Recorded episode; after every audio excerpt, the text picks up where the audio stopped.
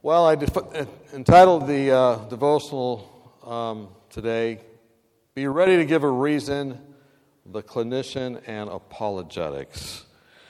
And as I thought about that subject, it was based on the text in First Peter chapter 3. So turning your Bibles to First Peter chapter 3, verse 15 and 16. First Peter chapter 3, verse 15 and 16.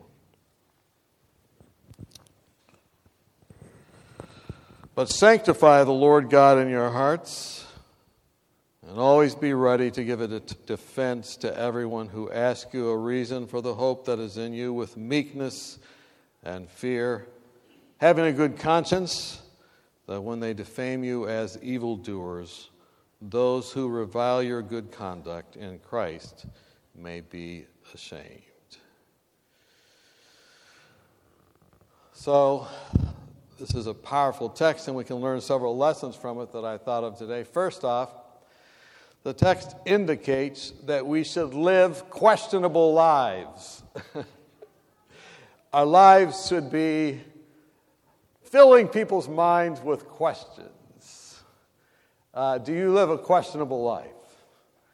Do you live a life where people want to ask you about the hope that is in you?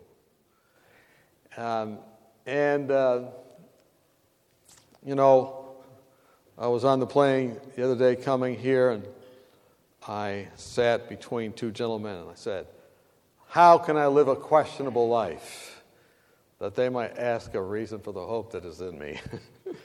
And began praying about that. And then I began reading my Bible.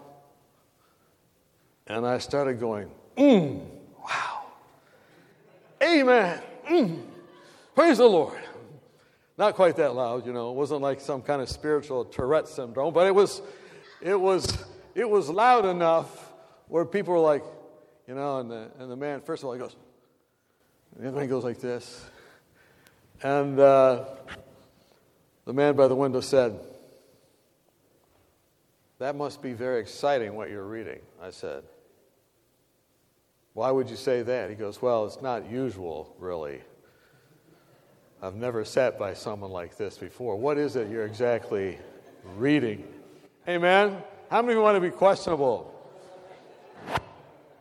So, you know, when I used to work in a trauma center, in an emergency room for a number of years of my life, another way that I thought practically to be questionable was to take my Bible with me. How many of you remember what a Bible is? How many of you that looks like? A physical Bible. Wait, good, very good. And I would just take that Bible with me to the emergency room. And I would set it down. Boom. Right there. How many of you do that? Do you take your Bible with you to work? You do? Anyone else? All right, we got 3 people, 4 or 5. Okay, you take your Bible to work, but you put people to sleep. You're an anesthetist. I mean, it doesn't matter in your line of work. Okay. But this is very important, I think. Not only I think, I know. And I remember some physicians that I work with. I don't know if any of you know Dr. John Doogie. He's a cardiologist. And he would always bring his Bible or something, and or a little Spirit of Prophecy book, and he would just have it out there. And this made a huge impression on the staff. I would hear them talking about it. And the other thing that made a great impression was how calm he was during a code. You know, didn't do any good for people to not be calm, you know. That's not going to help anybody. And they made this link between the fact that he had his Bible and he was calm. And I believe, you know, be ready to give an answer. Well, make sure someone's going to ask the question, you know. Now, another thing, I don't know, not only taking your Bible, but how many of you like to sing? How many of you sing at work? Nice. What do you sing? You do? Could you? What do you sing? Sing for us a little bit. Look, you know, this is very important, I think. You know, the Lollards really meant, you know, lullaby. And that part of the Reformation, they were so enthused with what they had learned from Tyndale's translation into the vernacular that they were humming, you know, lullaby, Lollards. And I think that this not only will raise questions depending on how loud you sing, but it also helps you as well, you know. And I think the thing you sing is Scripture. I would recommend Scripture, you know. Now, in my line of work, which is multifaceted, but one of my lines of work is to get up every morning and walk with my students at 6 in the morning. So I walk an hour every day with my students. And, you know, if you don't stay focused, you can get into many different areas of conversation. And so I like to be focused, you know. So I write songs, and then I teach them songs. Like last week, I was meditating on collisions. I call it collisions because it's for the collisions of life. Colossians chapter 3. And so, you know, I wrote a little song. Let the word of Christ dwell in you richly, in all wisdom and teaching, warning others in psalms and hymns and spiritual songs, singing with joy in your heart to the Lord. You like it? Sing it. Let the word of Christ dwell in you richly, in all wisdom and teaching, warning others in psalms and hymns and spiritual songs, singing with joy in your heart to the Lord. I mean, it's a simple course, right? But all through the week, I heard them singing that song. You know? One was complaining, and the other said, let the word of Christ dwell in you richly. You know, I'm like, yes! And also with your kids. You know, my kids were, they went out on the Sabbath, and they were at this, we were at some other place, and the people had kayaks and everything else, and they got in the kayaks, and they were in the river, and they started swimming, and I thought, you know, this is not really something that they should be doing necessarily on Sabbath to this, you know, intentional thing. And I mean, you might disagree with me, but so, you know, they disagreed with me. They disagreed with their father. And I realized, man, I'm not going to turn this around with a normal divine statement from on high. I, being your father, do admonish you not to do this. Thou shalt not. So that did not work. So I said, yeah, I got to write a song. You want to hear the song I came up with? Based on Isaiah 58. Verse 13 and 14. Let's see, how does that go? If you turn away your foot from the Sabbath, from doing your pleasure on my holy day, and call the Sabbath a delight, the holy day of the Lord honorable, and shall honor him, not doing your own way, nor seeking your own pleasure, nor speaking your own words. Then you shall delight thyself in the Lord, and I will cause you to ride on the high hills of the earth, and feed you with the heritage of Jacob, your father, for the mouth of the Lord hath spoken. Sing it with me. And you shall delight thyself in the Lord, and I will cause you to ride on the high hills of the earth, and feed you with the heritage of Jacob, your father, for the mouth of the Lord hath spoken.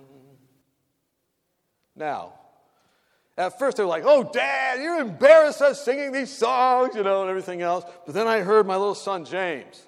And you shall, he's got a big voice, delight thyself in the Lord. He's in his room. And I will cause you to rise. And then at breakfast, and I will feed you with the heritage, Jacob, your father. They're eating breakfast, you know. And then I hear them singing to each other. And pretty soon, they're talking about what that text means. Can you say amen? And so, I mean, how is it that you can become questionable? They give a reason for the hope that is in you. You know, more direct approaches. I remember a nurse I was working with when I was, a kid. I was, 23 or something like that. It's like a kid said to me yesterday, he goes, I'm 16 years old, and you just don't understand me. And I said, actually, I've been 16 quite a number of times.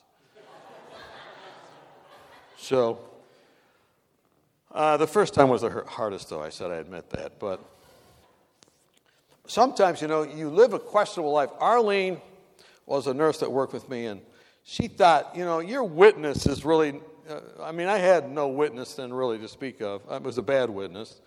And I remember one day she said to me, Don, would you come into the dirty utility room with me? And I was like, sure. You know, I thought she was going to have me wash some bedpans or something. I went in there, and she could, this man, come down here. She was short, about 4 foot tall, maybe 4'2". And when I leaned down, she grabbed my neck, and she began hitting me on the top of the head with a bedpan. This was basically assault and battery, but... And before I knew what happened, I said, why are you doing this? And she said, you are a terrible nurse. You don't care about the patients. You're only talking to the nurses. And then I noticed, you know, after that I was afraid. I was kind of sneaking around, you know. And everyone was laughing because I had been beat up by this 62-year-old nurse. And but then I noticed what she did. She just lived for the patients. She went in and rubbed their back. She went in and gave them warm blankets. And she did so much for the people she worked for. And what she was trying to get into my head with the bedpan was that I needed to live a life like the life that she had chosen to live. So, number one, in our text today, for those of you just coming in from a wonderful night of extended sleep, sanctify the Lord God in your hearts and always be ready to give a defense to everyone who asks you a reason for the hope that is in you. And our first point was, this text indicates that we should live questionable lives. How many of you want to be a little more questionable than you've been? Did I give you some practical ideas?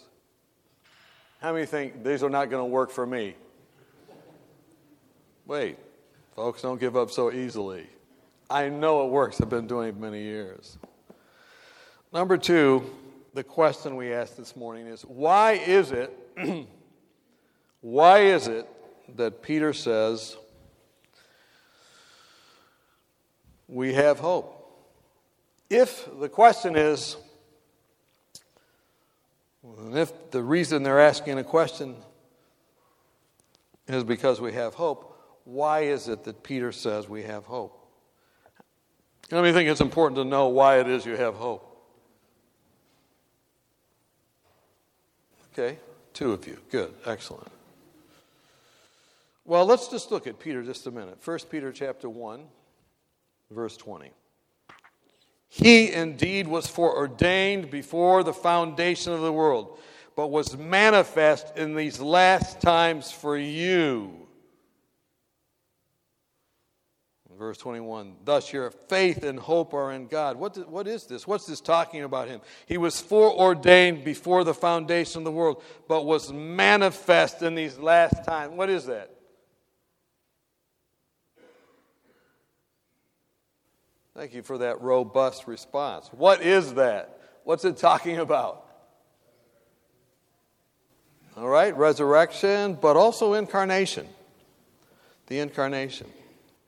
He came. He was, as it says in Timothy, manifest in the flesh. How many think that is an important thing to dwell on? How many think that gives us hope? Was there a man named Jesus? Did he enter into human history? Did God come down? Should that fill us with hope? That first advent.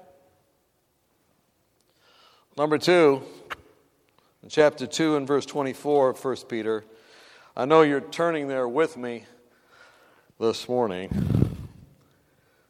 I can hear the pages rustling.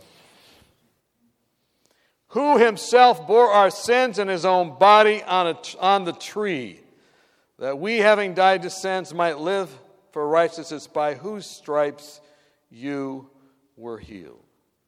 So not only was he manifest in the flesh, he died for us on Calvary's cross. And that should fill us with hope. How many of you have thought about that today? Look at that person next to you and say, you are a sinner. Look right at them. You are a sinner. Now look at them again and say, you are doomed without Jesus Christ. You're doomed. You didn't say that to your wife. You say it to your wife. You're doomed without Jesus Christ. How many say amen? So look, he not only was manifest in the incarnation, he died for your sins. And, you need to have the assurance of damnation before you can appreciate the assurance of salvation. Is that true? Yes. You and I have nothing to bring. Simply to thy cross I cling. My hope is built on nothing less than Jesus' blood and righteousness. I dare not trust the sweetest frame. You might think your wife is the sweetest frame, but wholly lean on Jesus' name. Amen? So why do we have hope? Because of the incarnation, because of redemption. And then 1 Peter 1:3. Look at 1 Peter 1:3.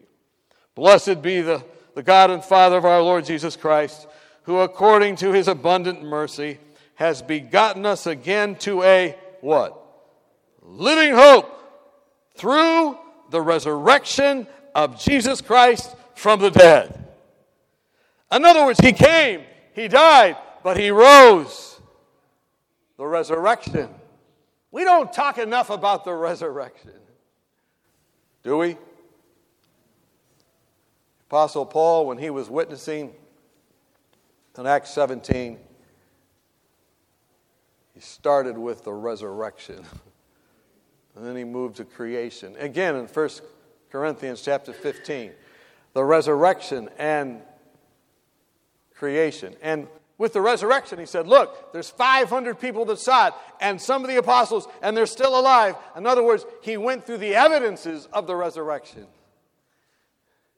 This is what filled him with hope, because if he died and rose again, that's the ground of our hope. Amen? So the incarnation, and then his redemption, and then his resurrection. But not only that, 1 Peter 3:22, we're just looking contextually at what it means to give a reason for the hope that is in us. Notice what it says, verse 22 of 1 Peter chapter 3. I hear the pages rustling. He who has gone into heaven and is at the right hand of God, angels and authorities and powers having been made subject to him. What's that all about? He not only was our incarnation, or he not only came in the incarnation, he not only died in redemption for us. He not only rose again, but what? What does it mean in the text we just read? All powers and principalities are subject to him. What's that mean? Everything. He has power over everything. How many of you ever felt, I don't have power over this. I don't know what I'm going to do.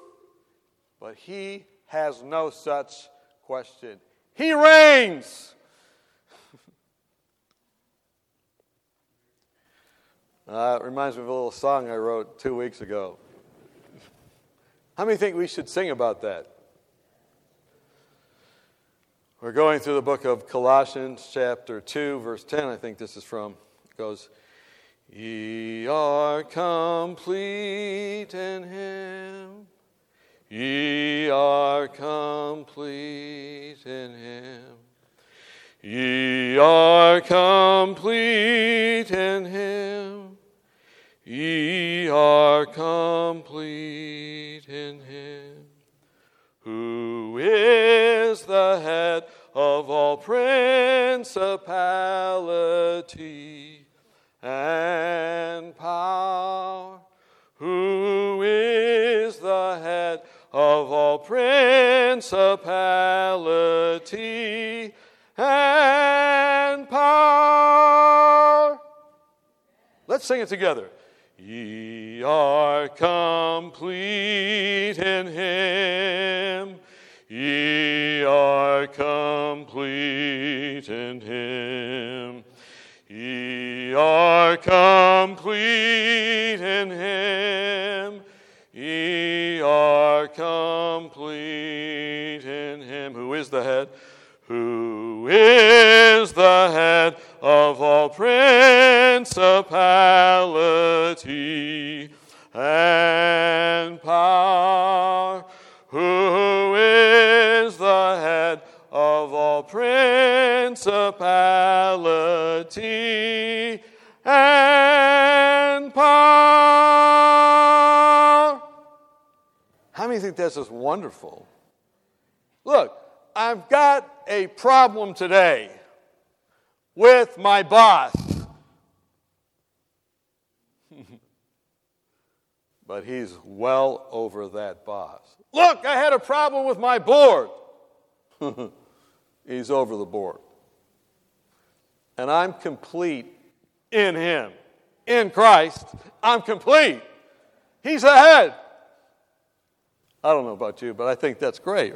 Amen? So Peter says, First Peter 1:20, he came, he was manifest, that's the incarnation. And then First Peter 2:24, he's our redemption. And First Peter 1:3, he's our resurrection.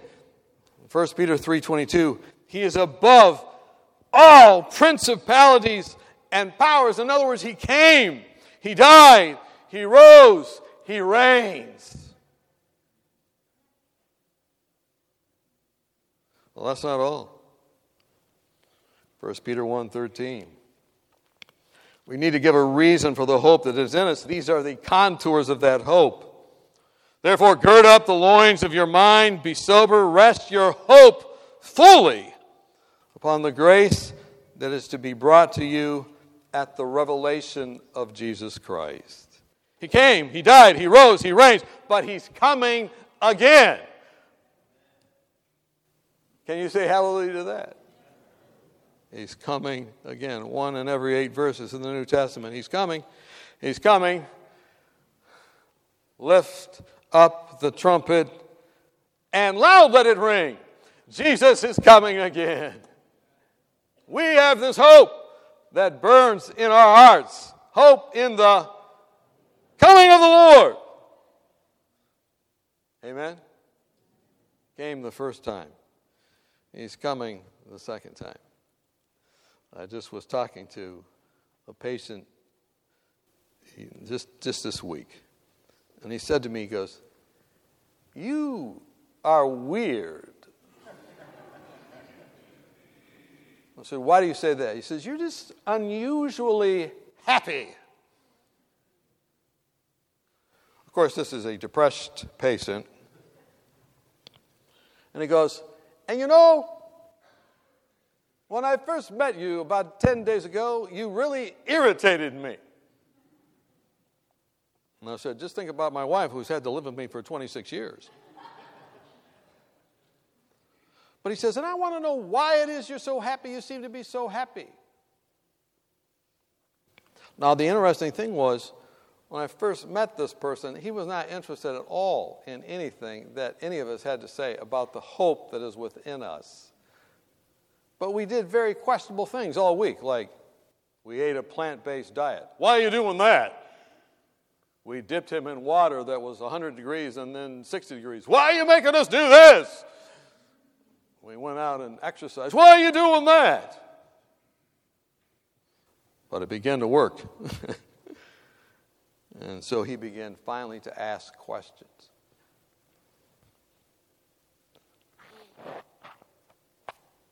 Second Peter 3:12 says that we're able to anticipate and hasten the coming of Christ. We can hasten the hope-filled day. So he came, he died, he rose, he reigns, he's coming again. And then 1 Peter 1:7.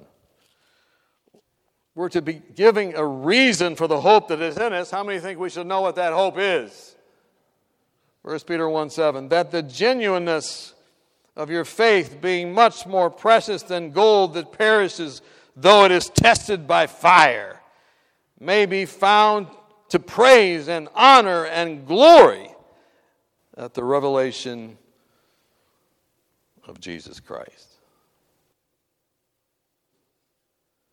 So why is it that we have hope? Because he came, he died, he rose, he reigns, he's coming again. And when we know that, then we can revel and joy even in trials. We say, oh, wow, this is nothing. He's coming again. How many of you have learned how to count it all joy? I wish I could tell you more details about what I'm about to tell you, but even this past week, I have seen how the great controversy can be played out in ways that make me nervous. Like, oh, I'm out there praying. And then the very thing I thought was very bad was actually very good. And God was paving the way to bring a great victory. From my limited perspective, oh! But then, less than 24 hours later, I'm like, whoa, you knew what you were doing.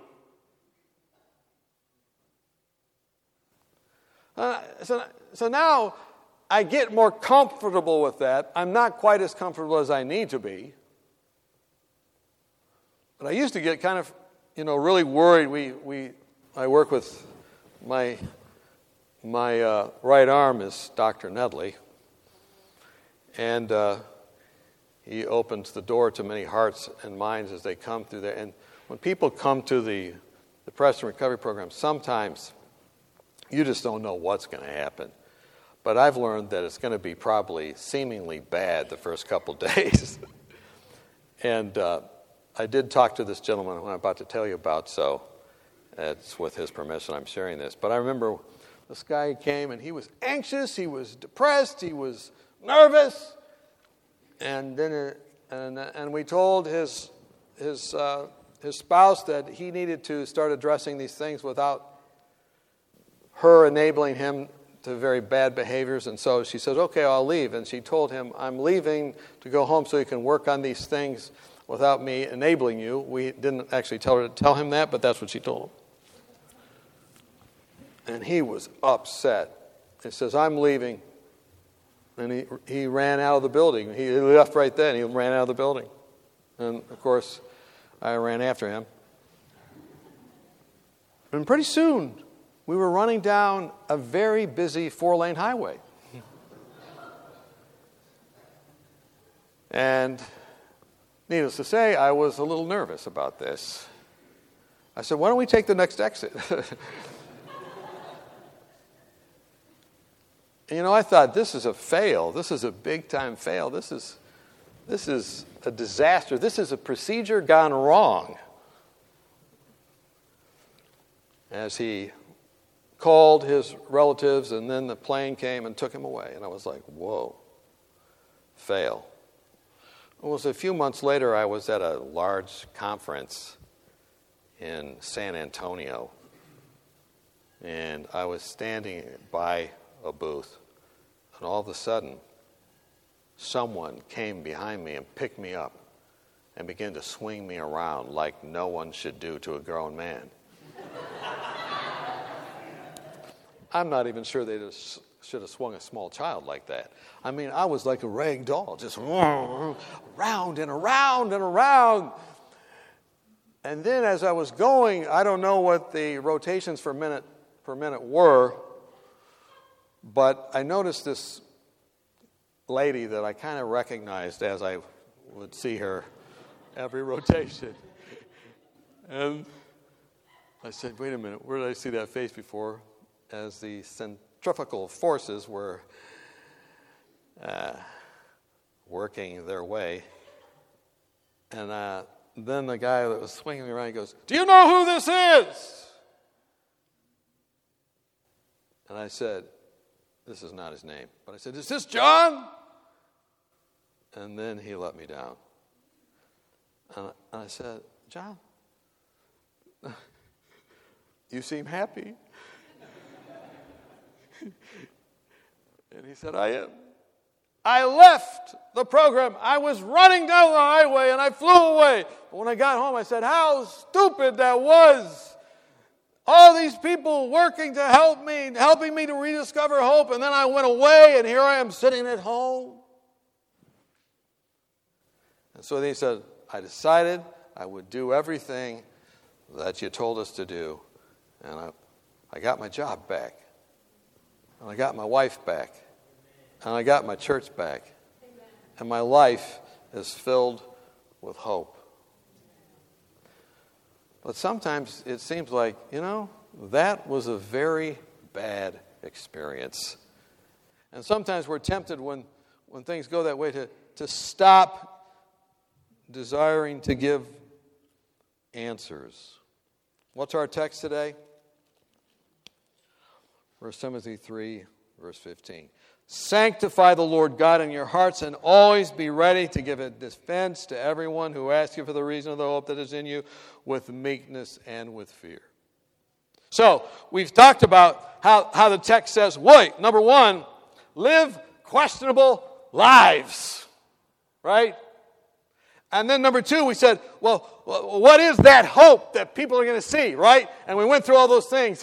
He came in the incarnation, right? He lived, he died, he rose, he reigns.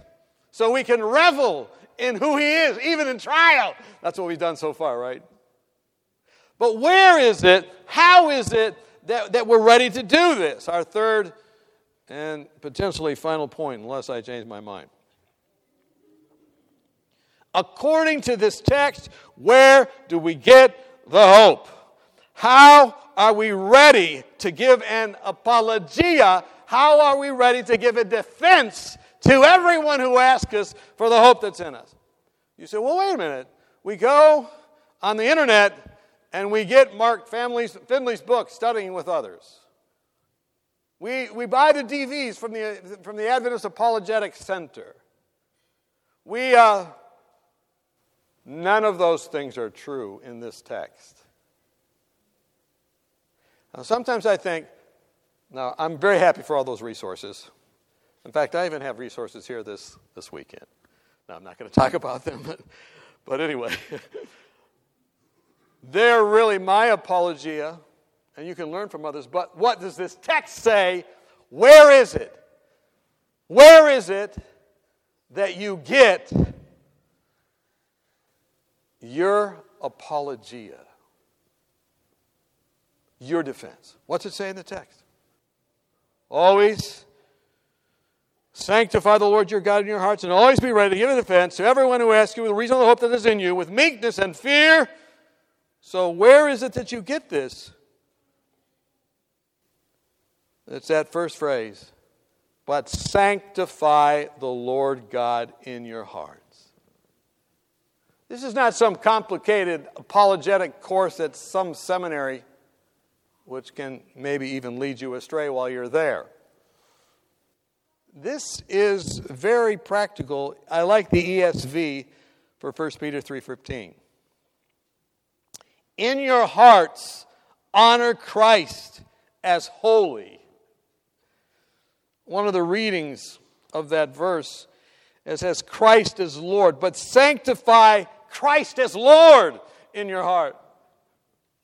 In other words, the secret for getting hope is to magnify Christ as Lord in your heart, to look to Jesus, to set your mind on things above, not on things on earth, because you died and your life is hidden with Christ in God. So set your mind on things above. Look at Christ and do that every day. Reverence Him. I wrote a song about that. You want to hear the song? Oh, by the way, you can listen to this later and learn the songs. Probably you're going, well, you think I'm going to learn that song? My kids the other night at worship surprised me, and they sang all the songs from the last several weeks. So I think we should ruminate, cogitate on things, right? Lindsay, don't you think you should put together like music, make it available for people to learn? So here it is. See if I can remember. Set your mind on things above, not on things on the earth. For you died and your life is hidden with Christ in God, and when Christ, who is our life, appears, then you also will appear with Him in glory, with Him in glory. Set your mind on things above. Sing it with me. Set your mind on things above, not on things of the earth. For you died and your life is hidden with Christ in God. And when Christ, who is our life, appears, then you also will appear where? With Him in glory, with Him in glory. Set your mind on things above. What do you think? We need to set our mind on things above. And this is what it's saying. When you reverence Christ as Lord, you reverence Him. You give honor to Him. You worship Him. And when you're able to set your mind on things above, not on things on earth, then guess what? You have boldness. You have confidence. Why? Because your life is hidden with Christ. I mean, I think that's good enough. But it's then in God. You've got this double buffer zone, and then you got the Holy Spirit in you. It's like, wow! And you have boldness, and you have confidence, and you're ready to give a reason for the hope that's in you. The other day I had a little guy in my office that he had not seemed very promising in one of the programs we were running, and so he was staying some additional days. And they scheduled him to see me. And I said, you know, what I remember from our visits is that you're not really interested in God or spiritual things. You know, we established that. Has anything changed? He goes, the only thing that's changed is all you people are very nice. And so you believe these things, but I don't. I said, well, what would you say? He says, you know, in our last talk you showed me how crazy it was to be an atheist because that meant that I knew everything and I'm now an agnostic. Well, that's progress. How many think that's progress? Right?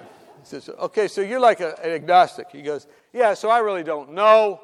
I don't know. So I don't want to talk about it because I don't know about it. I said, okay. I'm going, what am I going to say to this guy? But then I thought of Acts 17, where Paul went and talked to the people. And he saw all their gods. And he says, I noticed that you have a statue to the unknown God. And that's what I want to talk about tonight. I showed him that. I said, look, here Paul was talking to those who were agnostic about God. They didn't know. And then we started studying. He goes, you mean? He started to ask questions. Pretty soon, this guy who was supposedly not interested was asking me question after question after question. Isn't God good? And he began asking me, well, why is it, what difference does that make in your life? How does that give you hope? How does that give you confidence? Oh, man, it was, and then he says to me, he goes, I know our appointment's over, but could you stay a little longer? I said, of course! I almost didn't make the plane trip down here. I'm like, yes! Because finally there's this breakthrough. But you know, we're surrounded by fellow workers. We're surrounded by people, sometimes people in our own family, that make us feel as though we shouldn't share the hope that is within us. Don't ever give in to that. Don't be afraid of them. When it says, but reverence God. Reverence God. Sanctify the Lord. In your hearts, honor Christ as holy. In other words, reverence Him. You know, that comes from an Old Testament passage, and I want to show it to you. It's in Isaiah chapter 8. Isaiah chapter 8. As I was looking at this text this morning, this parallel text came to me. Isaiah chapter 8, verse 12 and 13. And I think this is so powerful. If I were you, I would turn to it. I'm just telling you. I'm turning to it. I have it open now. How many are glad that God has texted us? Isaiah 8, verse 12. Do not say a conspiracy concerning all that this people call a conspiracy, nor be afraid of their threats, nor be troubled. The Lord of hosts, Him you shall hallow. In other words, Him you shall reverence. You see where this comes from. Peter is referring to this thing. Let Him be your fear, and let Him be your dread. In other words, don't fear other things. Fear God. Hallow Him. You say, wait a minute. That sounds weird. I'm supposed to be afraid of God? That's not what I mean.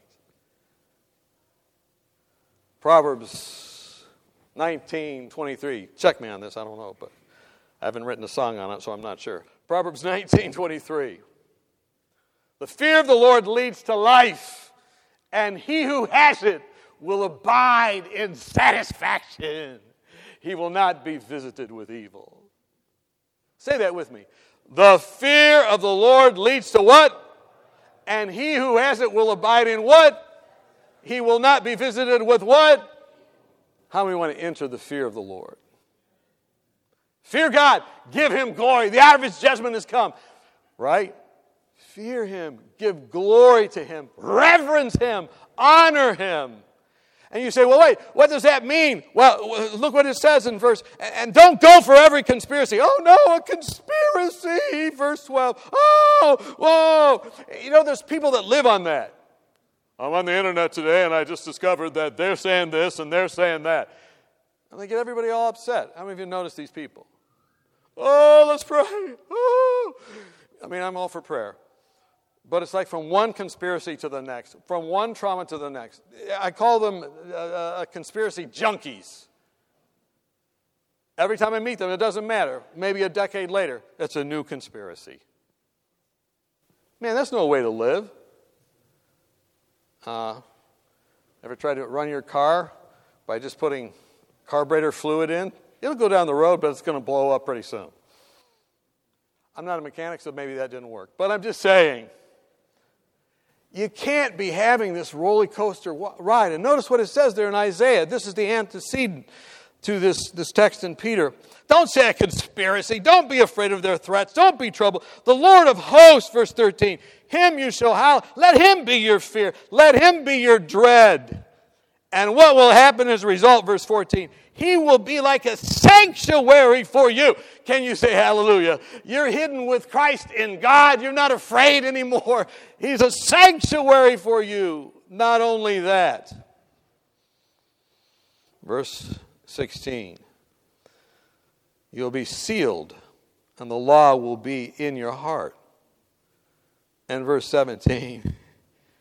And I will wait on the Lord who hides his face from the house of Jacob, and I will hope in him. And not only that, not only will he be a sanctuary, not only will he seal us, not only will he feed us with the heritage of Jacob, but notice what it says, verse 18. Finally, here am I and the children whom the Lord has given me. We are for signs and wonders. When we fear God, when we reverence God, he promises us that will enter into sanctuary with him. How many want to enter into sanctuary with him? He promises that he'll seal us. How many of you want to be sealed? And he promises us that he'll fill us with hope, the heritage of Jacob. How many want that? And then he says, because of that, you and your family will be signs of the times. You'll be a family of hope. But sanctify the Lord God in your hearts, and always be ready to give a defense to everyone who asks you a reason for the hope that is in you, with meekness and with fear. So number one, live a questionable life. Number two, know the reason for your hope. He came, he died, he rose, he reigns, he's coming again. We revel then in trials. Number three, how do we get this hope? By reverencing Christ as Lord. By looking at what he has done, what he is doing, what he will do, and talking about it, and singing about it, and rejoicing in it. And then what can happen? Then you can help others, the text says, with meekness and fear. In other words, that fear of the Lord erases all your fears. And you're able to talk to others with the way the ESV says it, meekness and in fear. It says, in gentleness and with respect. I read that, I was like, whoa! That's what I need, to be able to witness to others with gentleness and respect. Because Christ, who is my life, fills me with so much joy. I don't have to get defensive and thus offensive. I like how 2 Timothy puts it. A servant of the Lord must not quarrel, but be apt to teach. And the older I get, this is so beautiful. I see people all upset, and I go, well, could I give just maybe a little different perspective? I know what you're saying, but let me just give you some information that maybe, I don't know. It helped me, but I don't know if it'll help you. And then apt to teach. In humility, I like how the King James says it. This is 2 Timothy 2, 24 through 26. How many of you know this from memory already? Whoa. Wait. And I don't see anybody writing the text down. You should write this down. The weakest ink is stronger than the strongest memory. Write it down. 2 Timothy 2, 24 to 26. The servant of the Lord must not. Folks, are we studying the word together? The servant of the Lord must not quarrel, but be apt to teach. Let's say that again. The servant of the Lord must not, but be apt to. Does this mean just the minister? No, it's any servant of the Lord. Are you a servant of the Lord as a medical missionary? Are people going to open up to you that don't open up to a minister? The servant of the Lord, well, what's a servant of the Lord? He does the will of God from the heart, Ephesians 6:6, right? A servant of the Lord must not quarrel, but be apt to teach in humility, correcting those who oppose themselves. I love that text. Correcting those who oppose themselves. You're like, he's opposing himself. He's like smashing into himself. It makes no sense. You know, it's like, this person's in trouble. They don't even know that they're opposing themselves. If God, perhaps, God, not you, it's not your abilities, it's not your apologetic skills, it's God. If God, perhaps, will grant them what? What is repentance? It's two words, metanos. Meta means like metamorphosis, a change of nous, of mind. A change of what? Repentance is a change of mind. In humility correcting those, if God perhaps will grant them what? Repentance, that they might come to their senses and escape the snare of the devil, who's taken them captive to do his will. I mean, how many of you have met people that are very well-meaning people, but what they're doing is a total disaster? They're totally ensnared in a thought or something else. And you've got to find a way by God's grace to humbly, with gentleness and with meekness, with gentleness, what did it say? Gentleness and respect. Respect means to hear what they say, to maybe say it back, and in gentleness, meekness, and in fear, correct them. How many want to have that skill? I want to end with a story. And I was working one night in an emergency room, and a man came in. The horn went off, hospital emergency radio network, or whatever that means. And they said, we're bringing this person in. We're going to take him to triage. And I was working triage that night.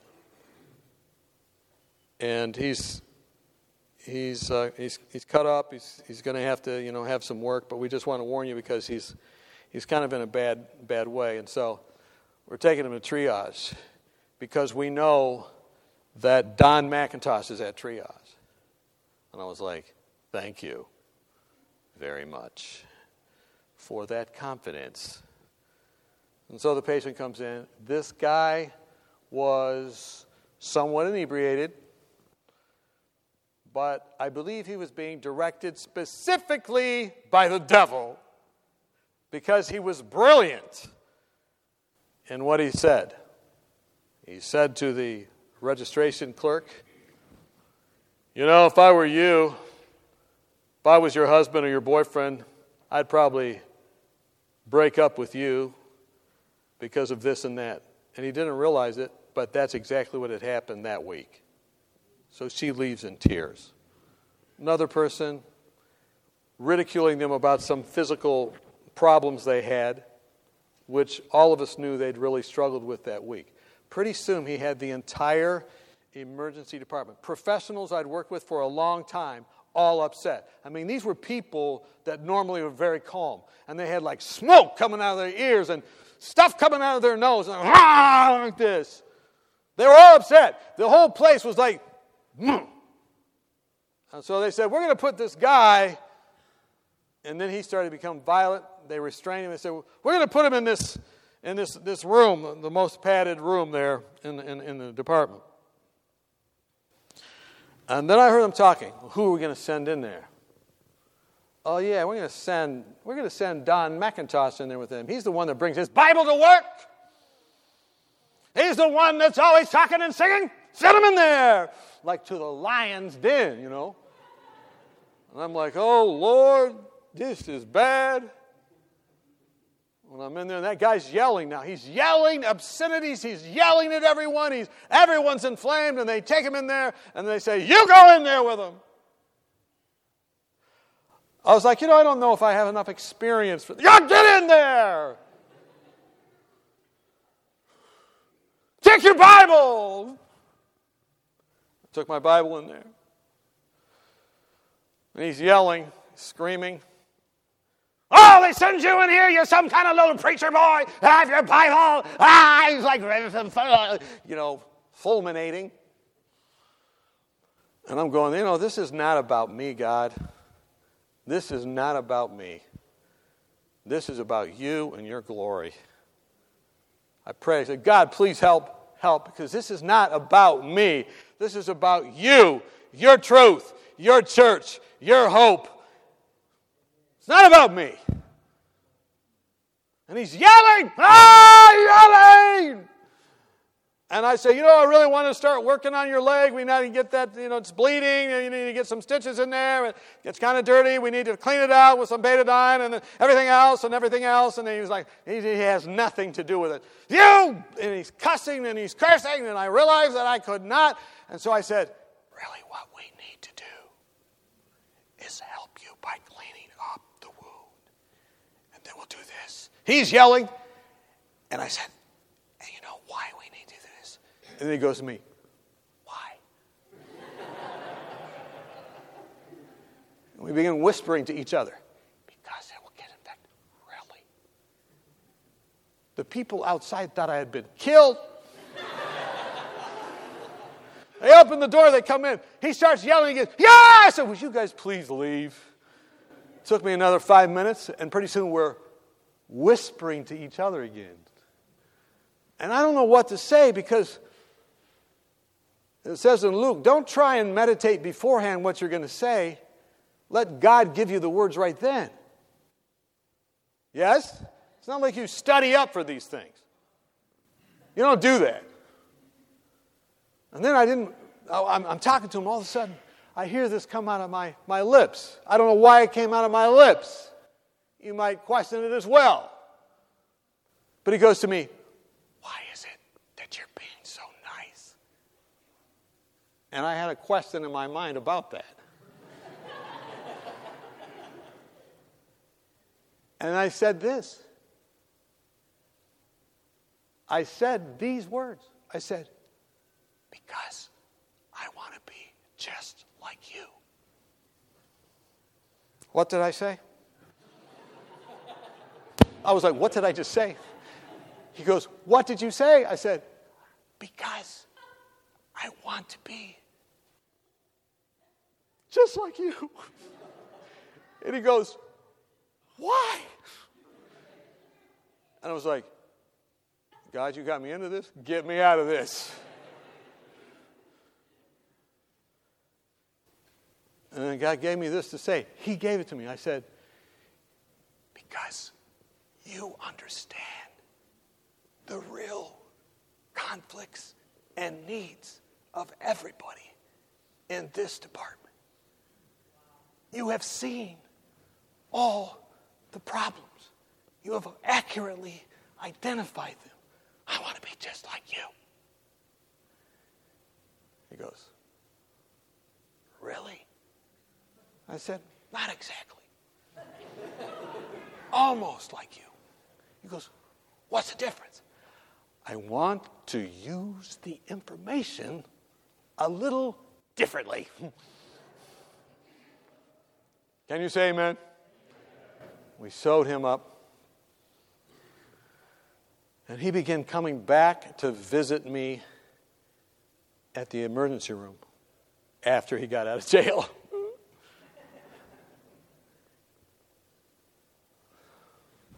But sanctify the Lord God in your hearts. And always be ready to give a reason for the hope that is within you. In meekness. And with fear. With gentleness. And respect. Father in heaven, thank you today. That even though we were just as vile as the patient I described, and even more so, you came. And you gave glory to your Father. And every day you went out and you went to that quiet place and you reverenced your Father. Everything you said came from the Father. Verily, verily, it all came from the Father. And you were able to give an answer for the hope that was in you. Help us to do the same. And we thank you, and we come in Christ's name. Amen. This media was brought to you by Audioverse, a website dedicated to spreading God's word through free sermon audio, and much more. If you would like to know more about Audioverse, or if you would like to listen to more sermons, please visit www.audioverse.org.